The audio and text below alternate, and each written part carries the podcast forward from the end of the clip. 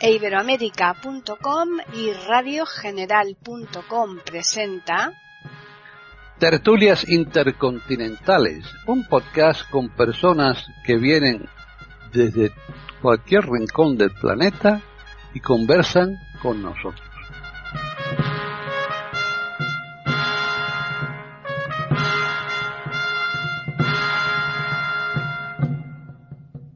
Bienvenidos un día más a Tertulias Intercontinentales en iberoamérica.com. Soy Paqui Sánchez Galvarro y estamos, como siempre, como todos los jueves aquí. Los jueves es el día que dedicamos a la grabación de esta tertulia, aunque después se emite los lunes eh, en iberoamérica.com.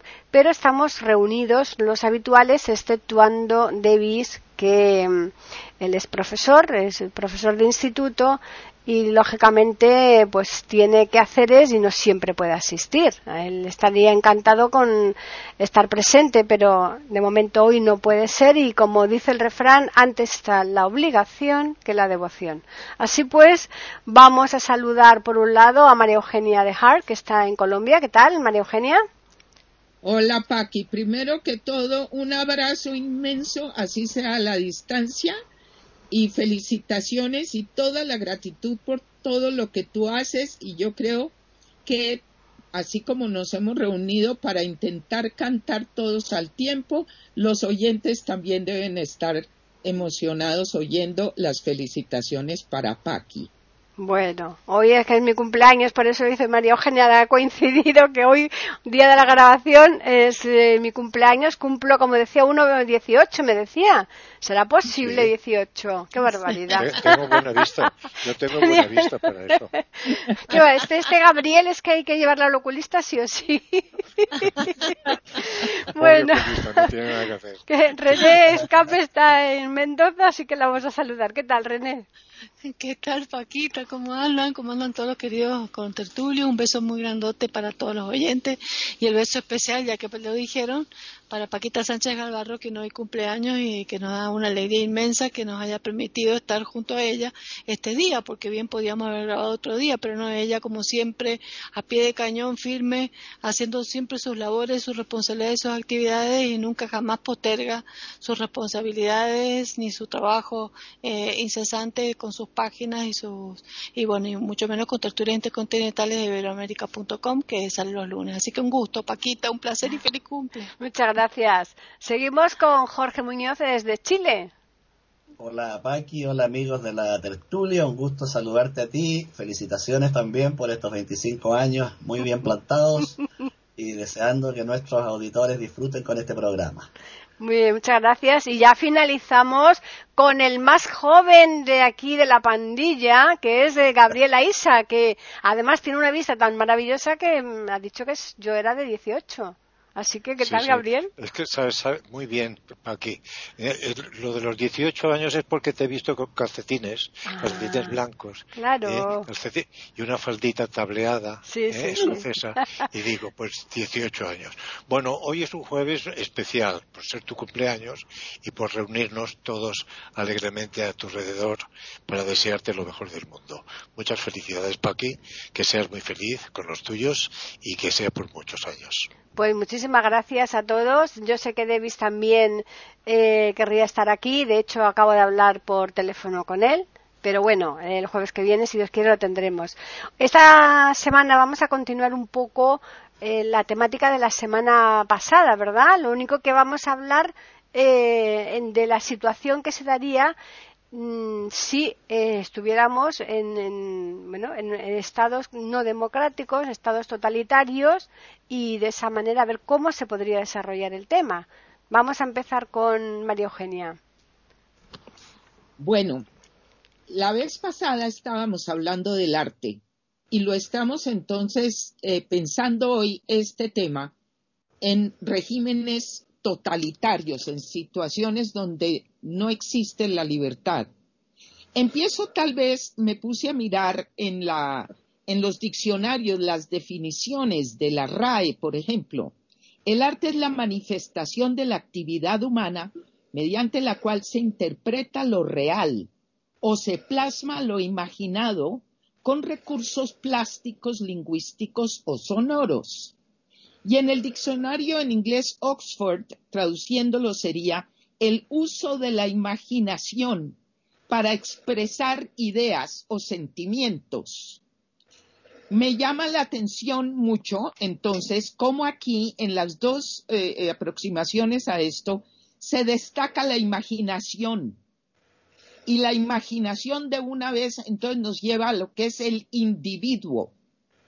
La imaginación, ya lo hemos hablado antes, destacada tanto, por ejemplo, por Einstein, quien dice que la imaginación supera en importancia el conocimiento, a San Ignacio de Loyola, que le da una inmensa importancia a la imaginación, a Ítalo Calvino, que empieza diciendo en sus usos de la literatura que todo comenzó con el primer narrador de historias de la tribu, porque con la imaginación va más allá de simplemente los hechos eh, eh, presentes.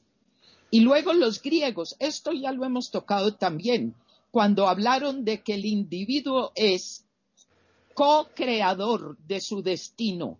Existe el destino, pero el, el individuo es un co-creador. Todo esto me llevó a pensar en términos del arte como la creatividad de este animal que se volvió humano y la importancia entonces del individuo.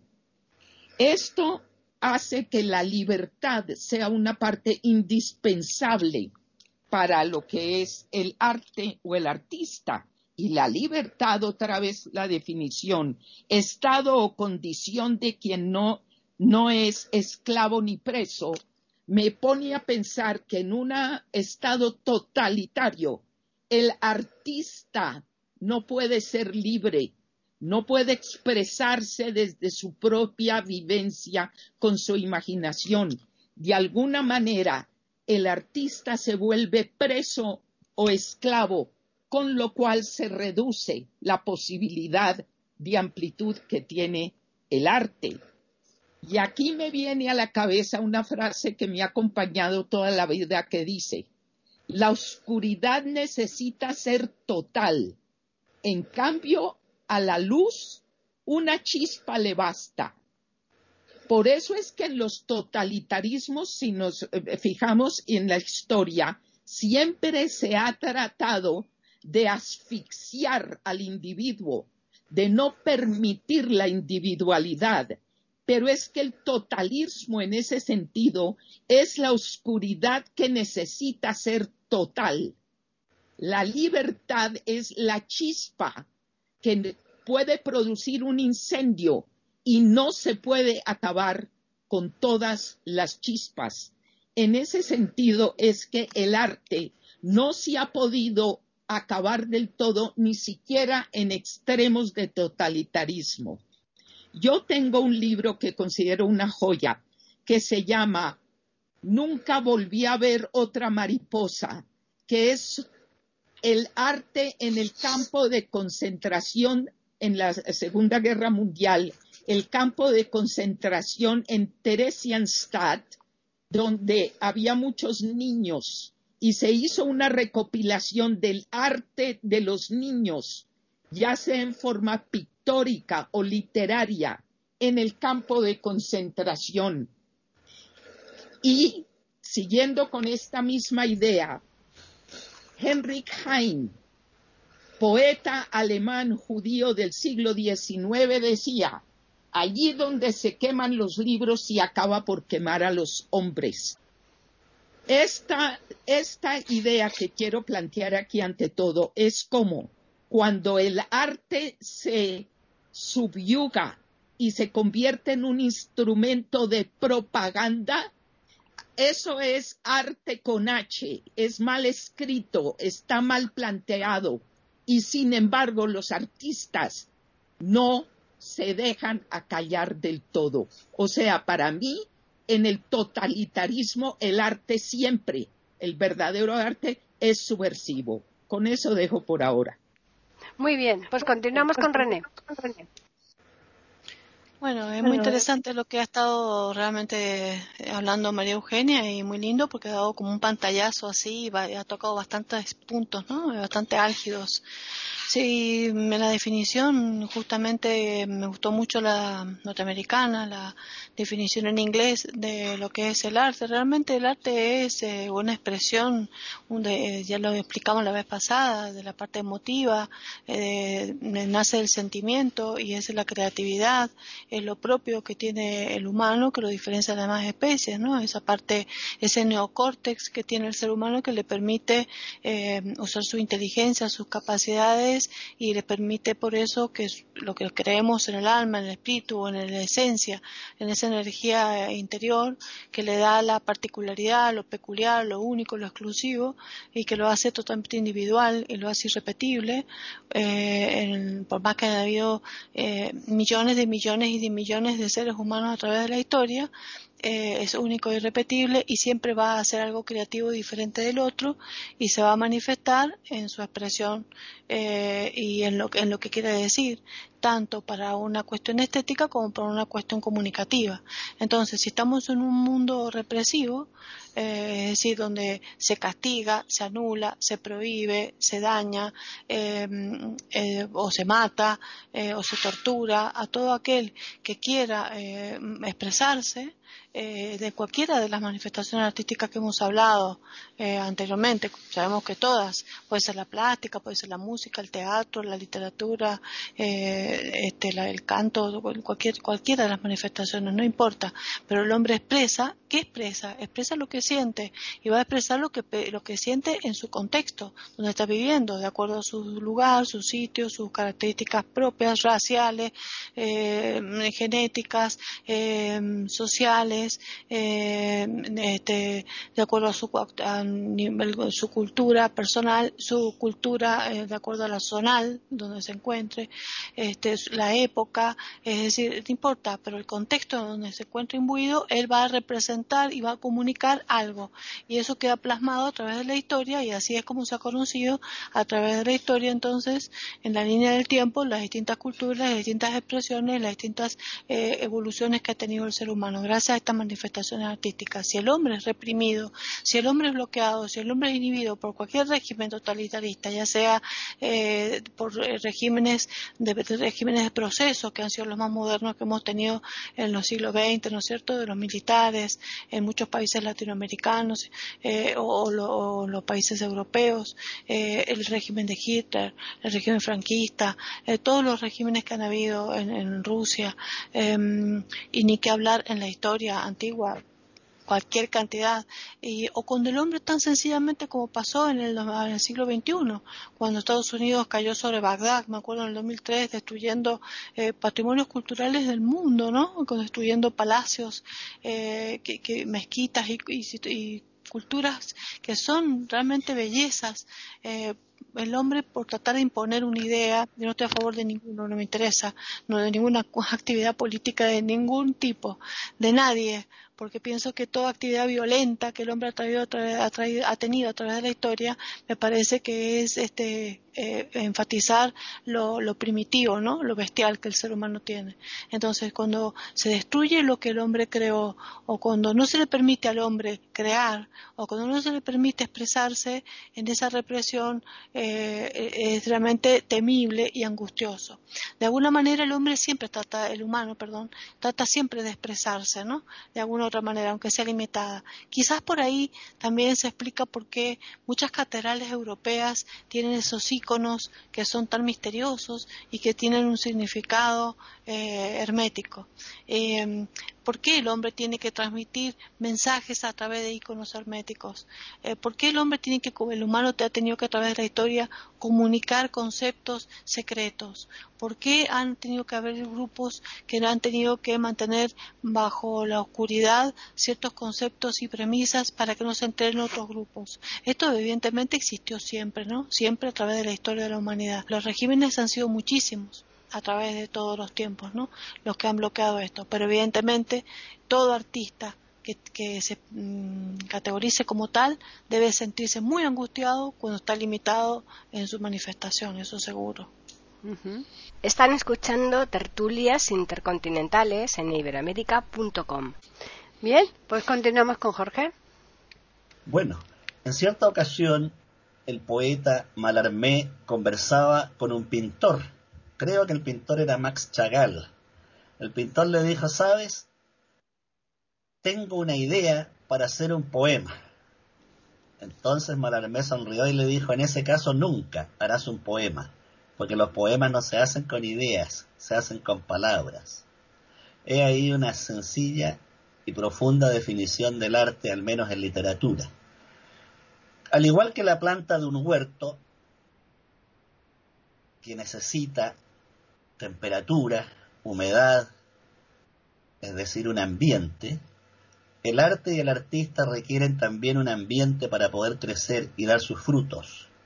El ambiente del arte y el artista está dado a veces por periodos de calma y a veces por periodos de tormenta, tal como ocurre en los huertos. El ambiente del artista está determinado por la política, la economía, la cultura, los conflictos bélicos, etc. Y por supuesto que estos pueden determinar la vida y la composición del artista. En la antigüedad, en Roma, la dictadura era una institución destinada a resolver periodos de emergencia, de extrema urgencia. Entonces el Congreso nombraba a un personaje llamado el dictador que asumía la totalidad de los poderes, y su palabra era ley. Esta dictadura duraba seis meses, pero el dictador después tenía que rendir cuenta de sus hechos. Y si lo había hecho mal, podía pagar con duras penas. La dictadura moderna, en cambio, no es para resolver una emergencia, sino que es un acto de violencia e irracionalidad. Al igual que la guerra, la dictadura moderna es el fracaso de la inteligencia y la imposición de las pasiones más oscuras. Y por supuesto, la dictadura, al igual que la planta del huerto, genera un ambiente no siempre propicio para el arte y el artista. En la década de los 70, Latinoamérica entera estuvo bajo el peso de la bota militar. En el caso de mi país, Chile, tuvimos una de las dictaduras más brutales del continente, dirigida por Augusto Pinochet Ugarte. Y lo primero que hacen las dictaduras es suprimir todo aquello que a juicio del dictador y sus seguidores constituye un adversario, un enemigo. Y el arte es un enemigo porque siempre es visto como una conspiración, de modo que se tiende a perseguir a los artistas, cerrar las academias, institutos y escuelas de arte, a prohibir películas y obras de teatro, a asesinar, encarcelar y expulsar a los artistas que no son serviles al régimen. En el caso de nuestro país, uno de los eh, de las experiencias más conocidas y brutales fue la muerte del cantautor Víctor Jara. Víctor Jara fue poeta, músico, actor y director de teatro, además de profesor universitario. Este hombre bueno, que nunca le hizo daño a nadie, cuya única, eh, cuyo único pecado sería compartir un itinerario de izquierda, fue asesinado de manera brutal. Un oficial lo pateó en el suelo, rompiéndole el rostro y la cabeza con las botas. Le rompió las manos y después le dijo toca la guitarra ahora. Y enseguida fue muerto con 44 tiros, 44 balazos en su cuerpo. Eh, es un caso terrible y lo mismo ocurrió con otros artistas. El conocido, al menos aquí en Chile, actor Manuel Parada, se encontraba protagonizando una obra de teatro cuando le comunican al oído que su hijo acababa de ser asesinado por la policía política del régimen. Y este hombre extraordinario siguió actuando hasta terminar la obra y luego se encerró a llorar en su camarín. Eh, otro cantautor importante chileno cantor maravilloso de grandes obras que fue Patricio Mans. Le mataron a su hijo, siendo que su hijo era militar, y contrario a las ideas de su padre, el cantante. Eh, grupos musicales notables como Inti Gimani y Yapu, Quilapayún tuvieron que huir e iniciar el duro camino del exilio. Cantores como Jean Manuel Serrat tuvieron prohibición de ingresar al país, tiras cómicas como Mafalda estaban prohibidas en Chile. durante la dictadura militar. Este triste panorama en que se perseguía el arte eh, hizo brotar el arte clandestino, la poesía escrita de noche en un muro, en la pared de un baño, la frase de protesta, siempre en la clandestinidad. Y el arte es una planta curiosa que puede florecer en el buen clima y también en la mayor adversidad. Después continuaré con este tema. Bien, pues finalizamos esta primera ronda con Gabriel. Bien, después de la intervención brillante, por cierto, de mis contertulios, a mí me queda para seguir con el tema de el tema que nos preocupa y nos ocupa en este día. Y para mí, uno de los eh, componentes más importantes para el ser humano y para el desarrollo del arte y de la ciencia incluso, es algo tan intrínsecamente importante en la personalidad humana como es la libertad. El derecho humano por antonomasia. No se puede vivir esclavo. Entonces, la ciencia, el arte, la imaginación, la creación, está reñida con la autocracia, con el totalitarismo, contra la ceguera del poder que pretende imponer con la violencia sus ideas y todo lo que sea contradicción a ellas, pues tratar de cercenarlo, de caparlo y de perseguir, torturar incluso al artista, al científico, al que se opone al orden que establece esa oligarquía. Para mí, desgraciadamente, debo reconocer que España es en ese sentido eh, pues un poco el prototipo de lo que ha sido durante nuestra historia vergonzosa del el exilio, la diáspora de cerebros, de científicos y de artistas de todas las artes que podamos considerar cuando hemos tenido en nuestra historia tan tumultuosa, tan revuelta durante tantos siglos, no solamente en el actual o el pasado del siglo XX, sino en la historia pasada, desde los reyes católicos, hemos de pensar en la expulsión de los moriscos, en la expulsión de los, de los judíos, no solamente por razones de tipo étnico o de otra, de otra índole, sino simplemente por oposición al orden que ellos pretendían establecer. Después vinieron tiempos más modernos, incluso el siglo XVII, con las, las, eh, eh, las monarquías absolutas, los válidos y todos los movimientos que hacían que el oponente era mm, exiliado, perseguido, incluso eh, asesinado. Mm, por ejemplo, Jovellanos en el siglo XIX estuvo exiliado aquí en Mallorca, en el castillo de Beiber, en la lucha que tenían establecidos los partidos eh, moderadores y liberales y por la, por la desamortización de Mendizábal y por otras razones. Quiero decir que siguiendo este orden de cosas, en nuestra mm, historia más reciente, en la guerra civil, la última guerra civil, porque cuando hablamos en España de la guerra civil, yo siempre digo, ¿cuál de ellas? Porque la última es la que nos afligió en el año 36 al 39 del siglo pasado, los tres años más, más violentos de nuestra reciente historia, y que causó nada menos que el éxodo de 500.000 personas republicanas entre, entre todos los órdenes, soldados vencidos, familiares, mujeres, hombres, niños. El éxodo de los cerebros, como fue, que os voy a contar? Pues Rafael Alberti, Antonio Machado, eh, Miguel Hernández, eh, cineastas como, Buñuel, eh, científicos como Severo Ochoa, eh, poetas, eh, lideratos. Es una lista larguísima, larguísima, que se ha hecho mm, tal cantidad de, literatura sobre el tema que no soy yo nadie como para ahora citarlos a todos. Hay abundante información de lo que supuso en el siglo XX entre los años 36 39, nuestra guerra civil, la última guerra civil que asoló el terreno patrio y que empobreció luego este país que quedó sin los cerebros que habían alimentado nuestra cultura y nuestro acervo cultural.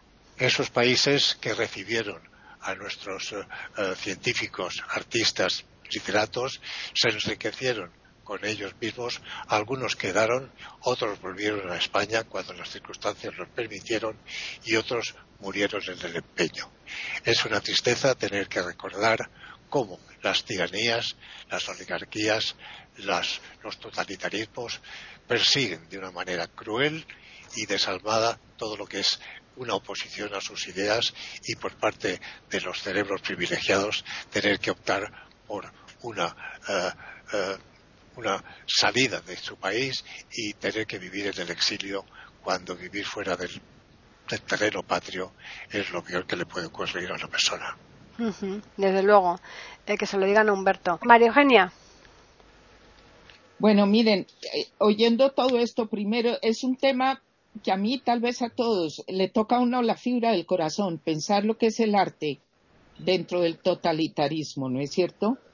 Estaba pensando ahorita que hablaban, por ejemplo, de Víctor Jara, que, de verdad es, de las cosas más espeluznantes. Ahorita Gabriel hablaba de los artistas, pensaba también en Pablo Casals, por ejemplo, ¿no es cierto?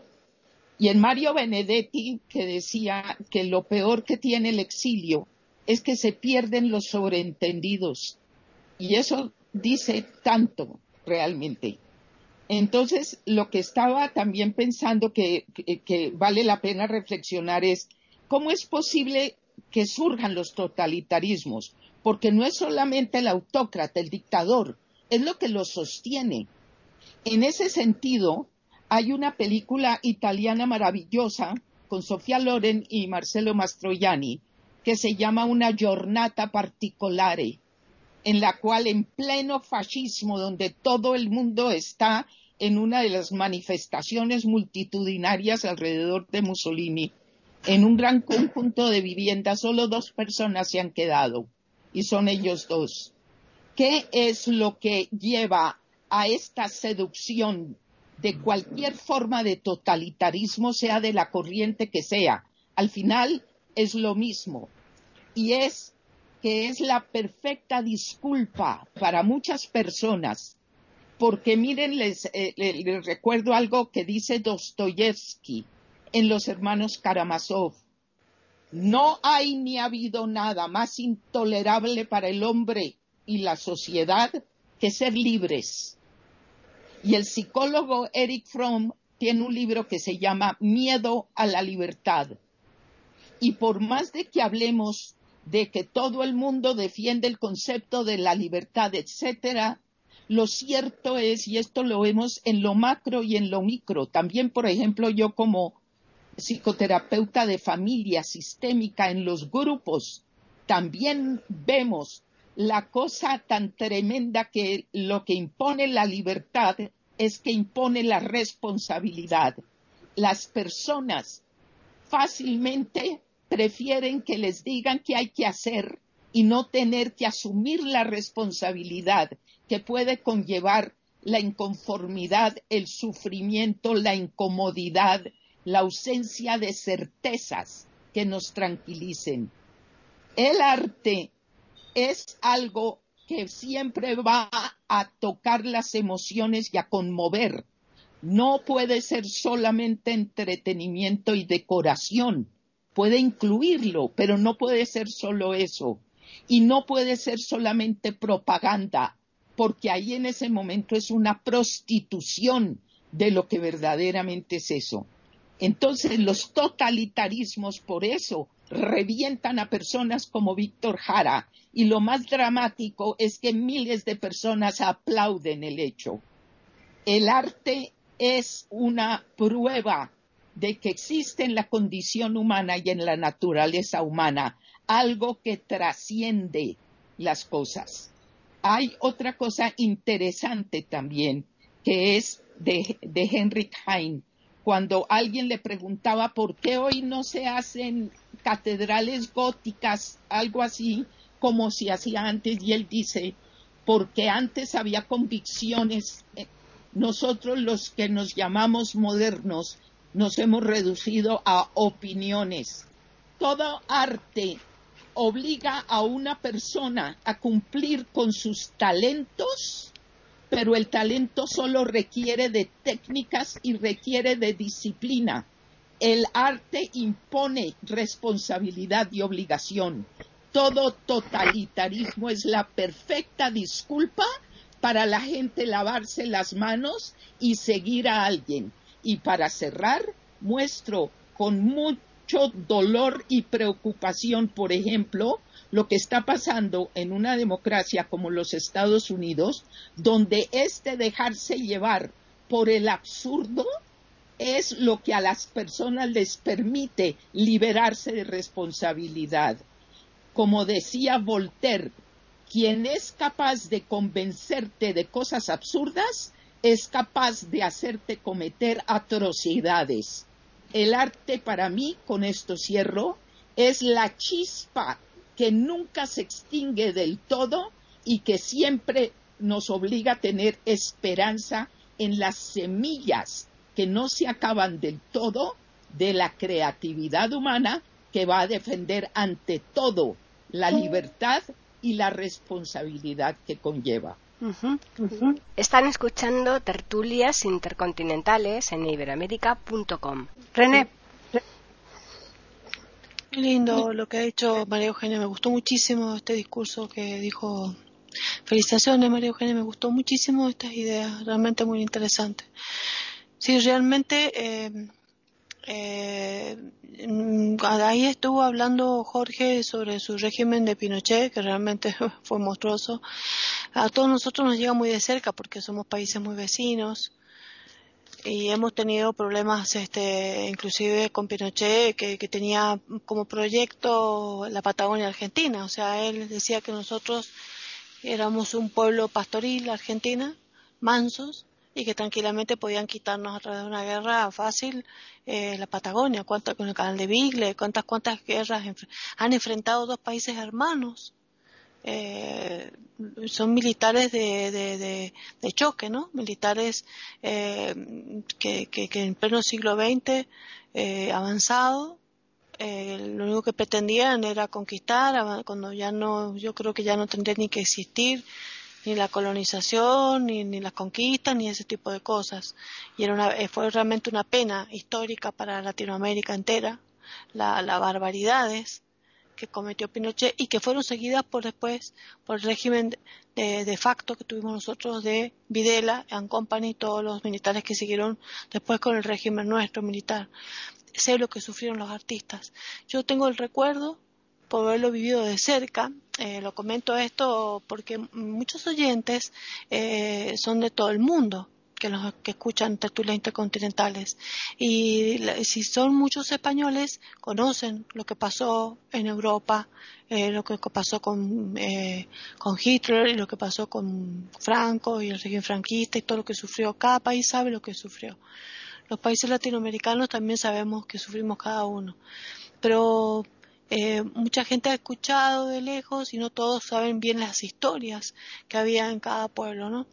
Eh, yo de cerca, en mi adolescencia, pude vivir, o sea, bien, mi niñez viví cuando tenía ocho años el régimen, un régimen de facto eh, que duró varios años con Onganía, que derrocaron a un presidente democrático que era una persona excelente porque era noble, honesto, se, no robó nada, se fue con una mano de un médico que era totalmente, pero justamente eso es lo que no querían este, los militares, no sé, una persona tan este, honesta, es increíble pero la realidad.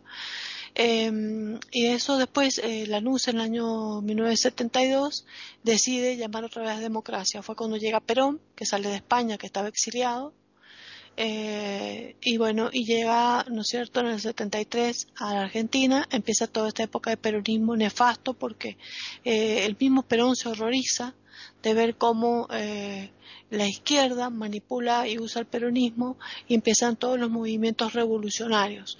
Yo no estoy a favor, por eso les digo, de nadie, ni del gobierno de derecha, ni de izquierda, ni de los militares, ni de los eh, de, ningún grupo, porque yo pienso que todo lo que engendra violencia, que coloca bombas, que destruye, que mata, que asesina, que porque era una guerra, yo no puedo decirles en una guerra estoy a favor de esto, a favor de lo otro. No estoy a favor de la guerra directamente. Estoy a favor de la paz y de la coherencia y de la armonía y de los pueblos democráticos que razonan y, eligen un gobierno que es puro de la democracia y que permite que, la gente pueda manifestarse de cualquiera de sus expresiones.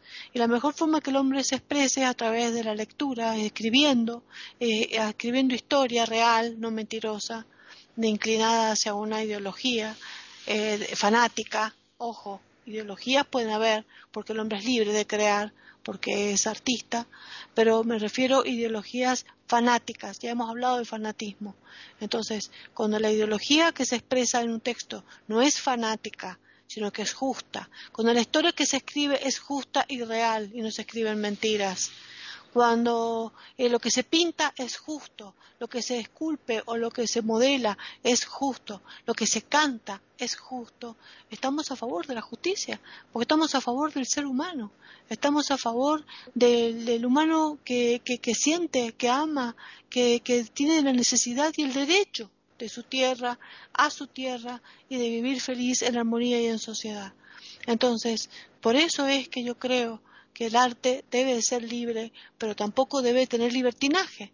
Cuando el arte entra en el libertinaje, ¿y cuándo es esto? Cuando el arte es fanático, cuando el arte se manifiesta de manera extrema también. Hay muchas maneras de ser extremista. No es solamente con la violencia de un arma que hace un militar o que hace un, este, de izquierda en un grupo que mataba a familias militares también.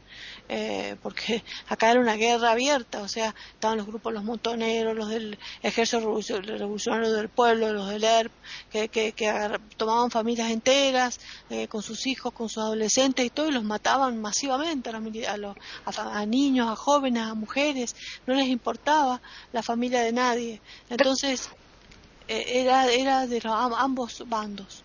Entonces yo creo que un artista debe ser justo, equilibrado, equitativo y debe expresar la cosa mm, armónica que debe venir de una pureza del espíritu, tratando de ser lo más justo posible. Y eso es lo complicado de este mundo.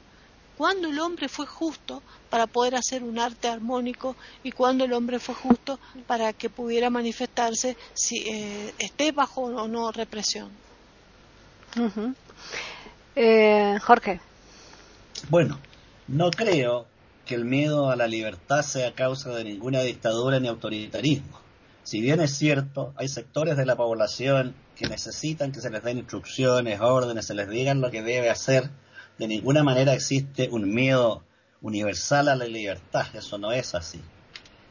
Creo que la verdadera causa de los abusos, y no solo las dictaduras, sino de todas las aberraciones humanas, aunque parezca paradójico, son las ideas. Antoine de Saint-Exupéry decía en uno de sus libros, un hombre sentado en el sillón de su casa, sin mover un dedo, con solo sus ideas puede incendiar todo París. Francisco de Goya y Lucientes, el gran pintor español, dijo las ideas producen monstruos. La Rusia de Stalin, la España de Franco, la Alemania de Hitler, la Italia de Mussolini, fueron el producto de la imposición de una idea, la idea fascista, la idea nazi, la idea marxista. Son las ideas las que trastornan al hombre. Y cuando las ideas son extremas, distorsionadas, mal utilizadas, llevan a estas monstruosidades. No podemos pensar que Carlos Marx haya pretendido asesinar a millones de rusos. filósofo como Marx no pudo haber tenido jamás en su cabeza el asesinato de millones de seres. Lo que tenían en su cabeza eran reformas políticas económicas para, a través del cambio de la estructura económica, provocar cambios en la sociedad. Pero vuelvo al tema del arte en relación al, autoritarismo. Una de las mejores obras de la literatura española, junto al Quijote y a las novelas ejemplares, El Lazarillo de Tormes, no tiene autor, es anónima. Y es anónima porque ese autor tuvo miedo, miedo de que le cayera encima la policía política del régimen si daba a conocer su nombre. O sea, el pecado de ironizar y protestar contra la realidad que estaba viviendo le podía haber costado la cárcel o la vida. Esto ocurrió, por ejemplo, en la Unión Soviética con artistas como Mayakovsky. Este poeta participó en la revolución, a favor de la revolución. Terminó suicidándose. Isaac Babel, que participó en la revolución a, caballo, a lomo de caballo junto a los cosacos, terminó en Siberia, donde murió. Máximo Gorky, un ícono del arte en la revolución soviética, soñaba con terminar su vejez en Italia, pueblo al que amaba, y Stalin se lo prohibió. Y se cree que Stalin aceleró su enfermedad y su muerte. Eh, Vladimir Nabokov huyó a Estados Unidos. Boris Pasternak no pudo viajar a recibir el Nobel, es decir, una idea impuesta por la fuerza pretende modelar al ser humano al servicio de la idea. En lugar de poner a las ideas al servicio del hombre, el hombre tiene que estar al servicio de una idea totalitaria, una idea general, ordenadora del mundo, del sujeto. Lo mismo ocurrió en la Alemania nazi, donde la idea del Führer y sus seguidores, una raza superior sobre todas las demás, se impone a sangre y fuego y con fanatismo gigantesco y una propaganda fenomenal, y entonces las ideas enloquecen a millones de alemanes, un pueblo culto y trabajador, obediente y disciplinado, y lleva hasta esas aberraciones. De modo que son siempre las ideas las que están gobernando el actuar humano. Primero está la idea y luego la acción. La idea está detrás de las más nobles obras y de los más aberrantes crímenes. Por lo tanto, es en el campo de las ideas donde hay que trabajar, donde hay que modelar al niño, al adolescente y al hombre. Bien. Eh, yo realmente eh, estoy, en cierto modo, de acuerdo con lo expuesto por Jorge, porque creo que las ideas son importantes. Pero la idea en sí no es mala, es la desviación de las ideas. Las ideologías, tampoco las ideologías hemos de considerarlas en cierto sentido como nefastas, sino simplemente el mal uso de las ideas, la desviación hacia lo malo de las ideas. Por ejemplo, el comunismo. El comunismo, el primer comunista en el mundo fue Jesucristo. Las ideas de Jesús, de Nazaret, lo que predicó, es comunismo puro. Lo que pasa es que el hombre, en su, en su ineptitud, desvía los objetivos hacia un campo prohibido que es el poder. El poder es lo que manda realmente. Y las ideas están al servicio del poder. El poder cuando es fuerte es porque tiene idearios o eh, gente que eh, hace unos programas y intenta, por la fuerza, por la violencia, eh, imponer esas ideas. Las ideas, repito, en libertad es el fruto maduro que hace que se progrese y que la cultura se implante en el país. Hace mención a, Rusia, efectivamente. No podemos olvidar, a, a Solzhenitsyn y el archipiélago Gulag. En todas las, eh, las dictaduras se ha perseguido, se ha perseguido eh, el talento y todo aquello que repercuta en contra del sistema constituido es perseguido y el que lo suscribe torturado, incluso asesinado. Hasta los días actuales lo estamos viendo en la prensa, lo estamos estudiando en los periódicos y en las ideas que se van publicando con respecto a la lucha del poder. En los Estados Unidos, Trump hemos visto su, ideario, hemos visto en, el, eh, en Irán, en los, países árabes, eh, cómo han desviado la idea del Islam hacia los extremismos de los yihadistas. En una palabra, ideas, efectivamente. Estoy de acuerdo, pero el mal uso de las ideas. Las ideas es el motor que, nos lleva al progreso. Sin ideas estaría el mundo muerto, pero estas ideas tenemos que encauzarlas hacia el bien, hacia el bien común, en libertad. Poder proclamar en el arte, en la ciencia, eh, tenemos el caso de, los, que hemos citado a, Casal, el violonchelista, que se tuvo que exiliar y no volvió a España. Eh, tristeza, porque empobrece un país como España, que ha sido modélico en el sentido de que hemos dado al mundo grandes, eh, grandes ideas, grandes obras. Se ha citado a Goya, se ha citado a Severo Ochoa en el campo de la ciencia, a, Ramón y Cajal.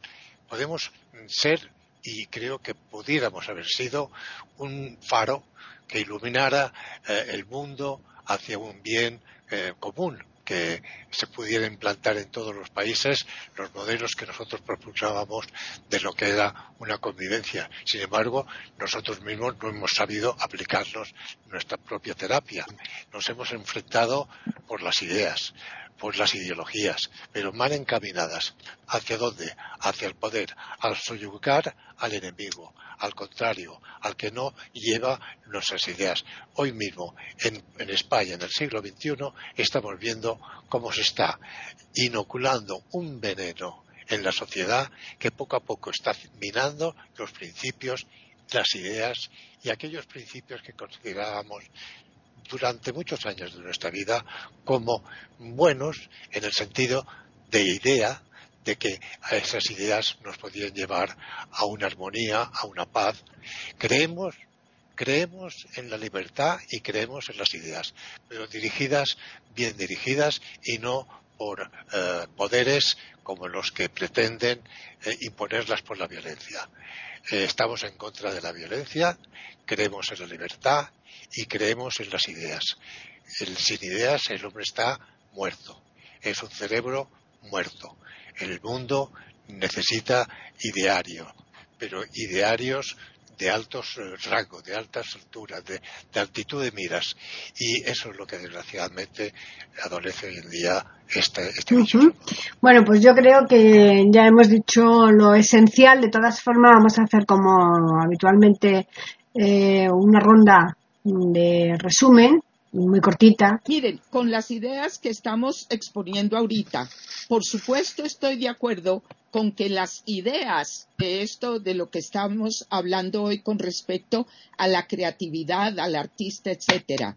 Pero la razón por la cual yo sí veo que hay una inclinación en general de las personas de no asumir lo que impone la libertad es, por ejemplo, en mi experiencia como psicoterapeuta y de muchos de nosotros, el que acude en búsqueda de ayuda va con una ambivalencia, porque cambiar implica salir de la zona cómoda, que a veces es desagradable, a veces es lo que produce el malestar, pero es que al mismo tiempo salir de eso implica trabajo, implica disciplina, obligación, etcétera.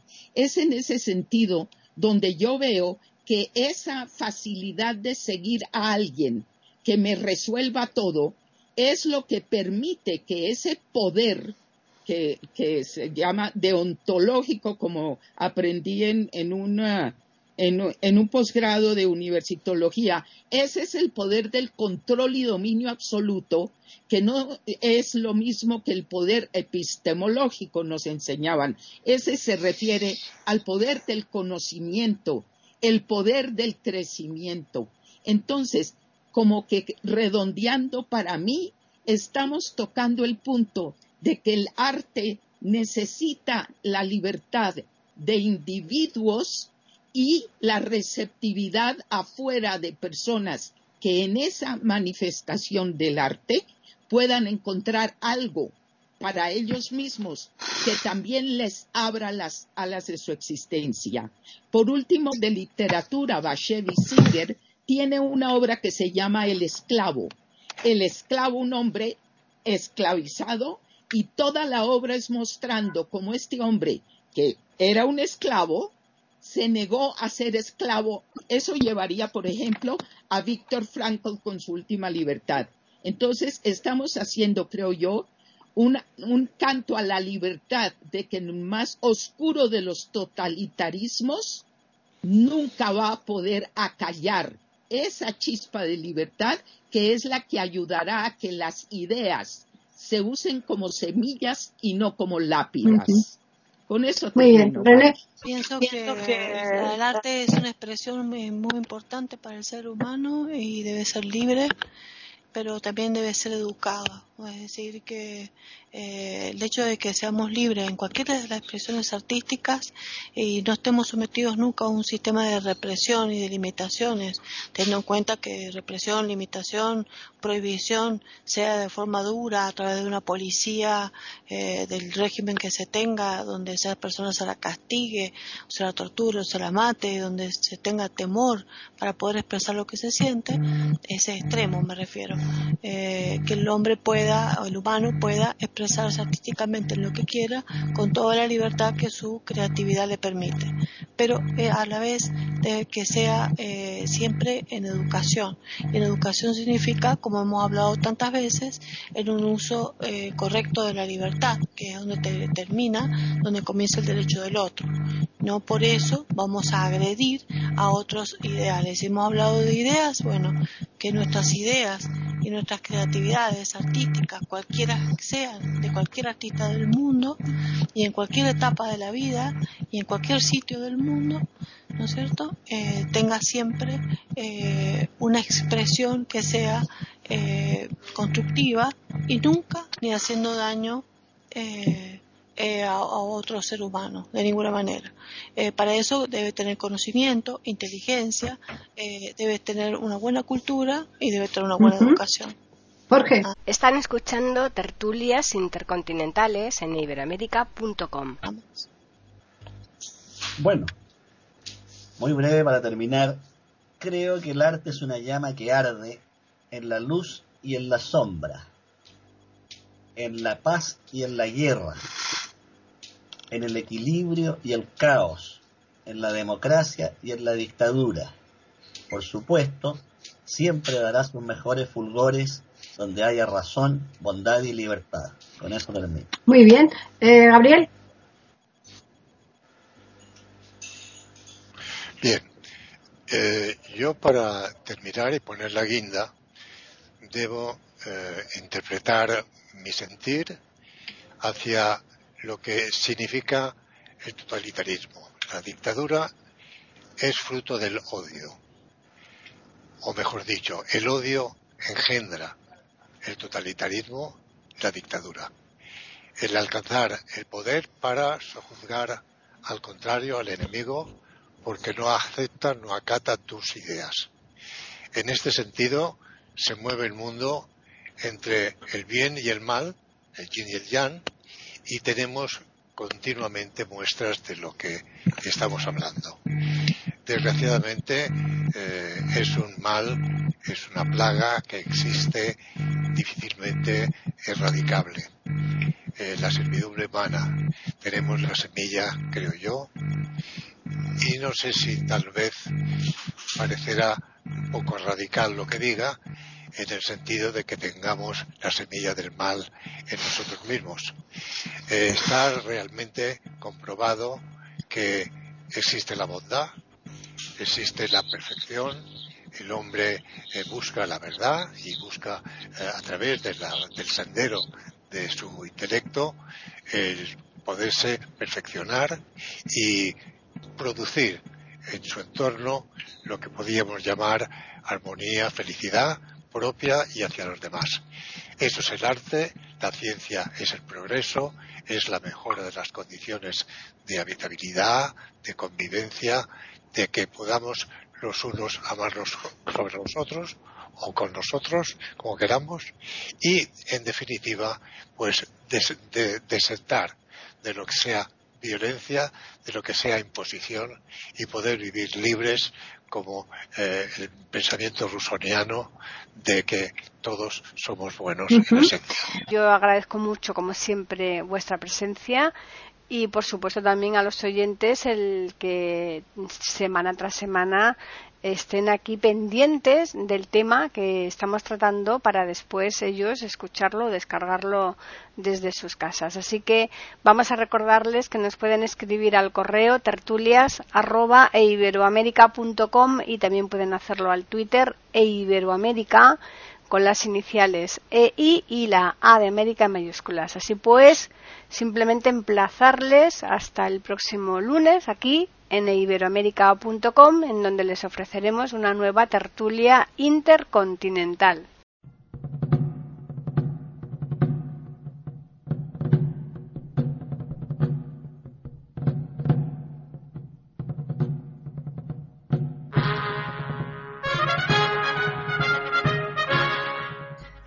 Acabamos de ofrecerles el podcast de tertulias intercontinentales.